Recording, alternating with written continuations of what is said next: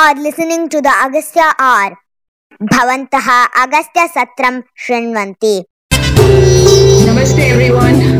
Welcome to uh, this edition of Chai Pe Charcha with uh, Srimati Indu Vishwanathan by Agastya Gurukulam. The title for uh, today's Chai Pe Charcha is Hindu American Encounters with Schools. I'll give you a brief um, introduction to our guest today, Indu Vishwanathan has worked in the field of education for 20 years as a teacher, as an educator of teachers, and as a nonprofit research director. She is currently a doctoral candidate at Columbia University um, in their Teachers College. Her research focuses on the transnational consciousness of second generation Indian American teachers. She is a second generation Hindu American herself, uh, raising third generation Hindu American children. Uh, in addition to having experienced how Hinduism is taught in American schools, both as a student and as a teacher herself, she has seen how it impacts her children and where it sits in conversations about school, immigration, and teacher education. She's keenly aware that the academic narrative about Hinduism is controlled by a small group of influencers who both reinscribe coloniality and do not seem open to scholarly liberal dissent. She is committed to adding dharmic voices and reverence for adhikara to the conversation. So, with that, let me welcome Induji to our Chai Pe Charcha and uh, Induji.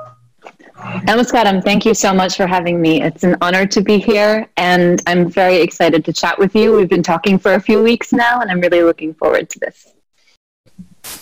You know, you started off in a totally different field, uh, mm-hmm. but then switched to education. Mm-hmm. So, how did that happen, and what drew you to education, and what has been your journey in education since then? I started off uh, as an economist. I got a bachelor's degree in economics because, um, well, I'll backtrack a little bit. My father is an engineer, and he came here in 1966. You know, a very classic uh, post 1965 immigration law change immigrant from India. He suggested that I become an engineer, and after we had a good laugh about it, uh, I decided to pursue other things, uh, and I went to a liberal arts college. Um, and I studied different things. I started off as a math major, then a government major, and then I settled on economics as a sort of happy medium between the two. Worked as an economist for a few years because you know my father's advice was pursue what you're passionate about, but it should also be practical. You should be able to make a living off of it. And so, you know, stick to something that gives you concrete tools. So economist seemed to make sense. Uh, and while I was intellectually intrigued by the field of economics, I was not, neither was I personally satisfied with, with the sort of work culture, nor was I really compelled by the impact I was having on society. Um, and I had grown up in a, in a household that was not only um, deeply steeped in love and reverence, and very specific, not in, not in dogma, but in love and reverence for dharma and for the sort of spirit of inquiry that I think is is baked into our civilization.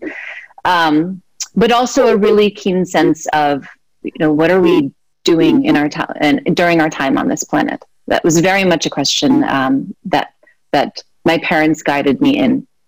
And so that question kept coming back to me. And so i happened to be volunteering on the weekends while i was working as an economist uh, with a, an organization that was just mentoring inner city youth um, not just academically but just sort of engaging with them and I started thinking to myself, you know, I'm I'm 22 years old and I enjoy waking up at 7 a.m. on a Saturday morning to go work with these kids more than I enjoy going to my paid gig. Uh, there's something there. And so my boss, who was um, who was the chief U.S. economist of this investment bank, uh, was very much like a big brother and a mentor for me. And he had come from a family of teachers. And, and upon reflection, I actually had teachers in my family in India, and I hadn't even it hadn't even occurred to me that that was sort of a viable profession. And so as I sat with it and, and, and thought about my options and how I wanted to be engaging in the world and what I wanted to be doing as a human being on the planet, what I would be proud to tell my children I did every day, one day when I had children. Uh, education and working with kids and working with people in real environments and being in that spirit of inquiry just made so much sense. So going back to the, the growing up here in the US, what was your experience um, specifically uh, growing up as a Hindu kid here? Did you come across Hindu phobia in those times? I would say so. This was we're talking. I'm dating myself now. We're talking about the 70s and 80s, um, and so then it was either that nobody really knew about it. I mean, I guess in some new age places, not where I grew up, but maybe like new agey West Coasty stuff. Maybe there was some concept of yoga and spirituality, but not necessarily linked with Hinduism. But other than that, people were pretty clueless, except for really like grossly racist, like horrifyingly overt things that any reasonable and kind person would say, well, that doesn't seem very nice. And so in ways, yes, it existed. You had things like Indiana Jones coming out. You had, you know, all of these overtly um, exotifying tropes coming out. And at the same time, it wasn't as insidious. It was so overt that it was easy to, to point out. Uh, so, yes, I, I certainly grew up with um, our, the, the most uh, obvious aspects of Hinduism being mocked, but also because I grew up in a community that was um, I grew up with a lot of Jewish people, and so there wasn't this sort of Christian normativity in the community that I grew up with, and there was an awareness that there there is a dominant religion in the country, and that other people are impacted by it. Um, yeah, so having grown up in New York, I think you know with our New York values, um, it, it, sort of sheltered me from some of that, or or it, it allowed me to, to talk about some of it, but but certainly it was around. And then as I as I got older, um, and I expressly didn't study Hinduism in college um, because for me it had always been very private.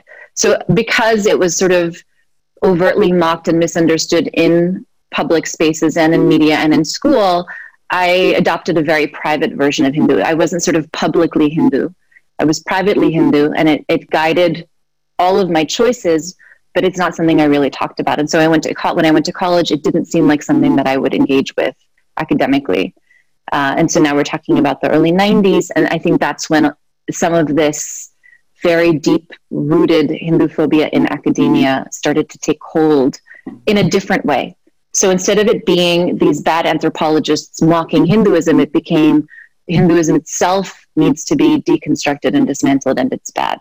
And so while I wasn't privy to that because I didn't study it, uh, I soon became aware of it when I went out into the world after graduation.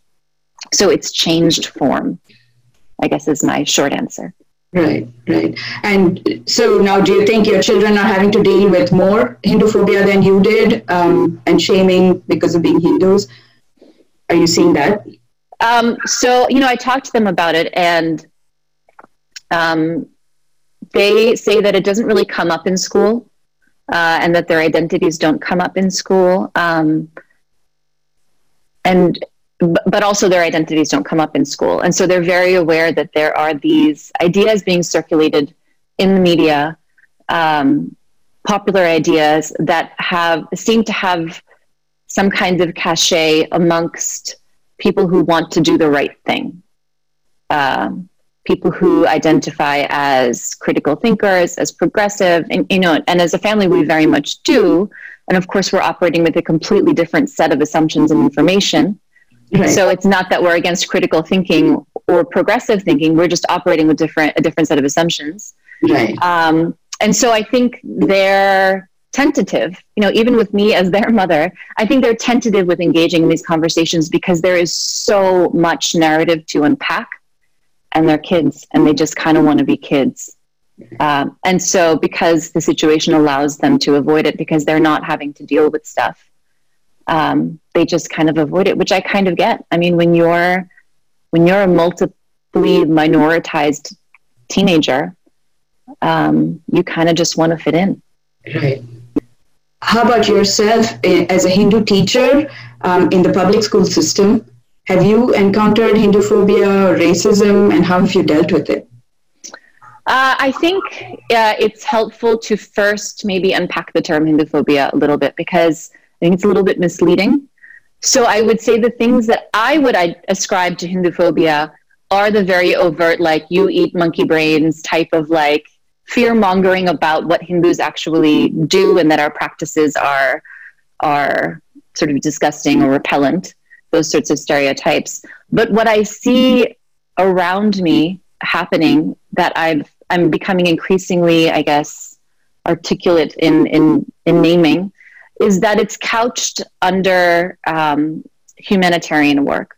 That uh, in order to be a good person, you need to call out all of the ways in which Hinduism is is bad, and not in just Hindu society, but theologically is grounded in these oppressive things.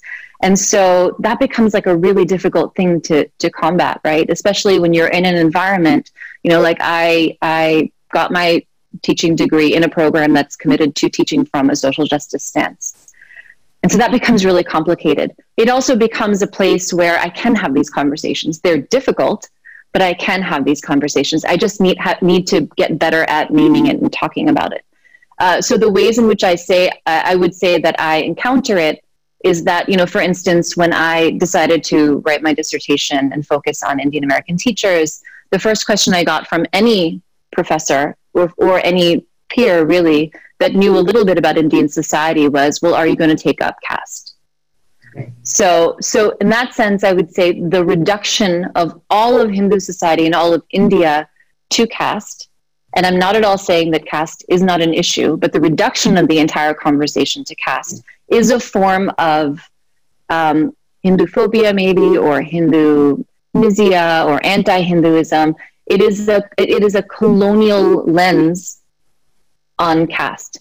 And when I say that, I'm not even saying that caste is simply a byproduct of coloniality or colonialism. I acknowledge that there are things uh, built into Hindu society that have lasted past the end of colonialism that we need to address. But ascribing that to the theology of Hinduism and to the, the scriptural foundation, to the, to the Shruti of Hinduism rather than the Smriti, yeah. is a real problem that needs to be addressed. Yes, yes, absolutely. I mean, the, the colonial lens seems to filter out a whole um, a whole spectrum, a whole array of um, positive things about Hinduism and focusing only on these few negatives. Enjoy listening to the Agastya Hour? Is there something you really liked or would like to see in a future episode? Agastya Gurukulam welcomes your feedback either by phone or text message at 919 294 4800 or by email at info at radionyra.com or by online chat messaging at radionyra.com.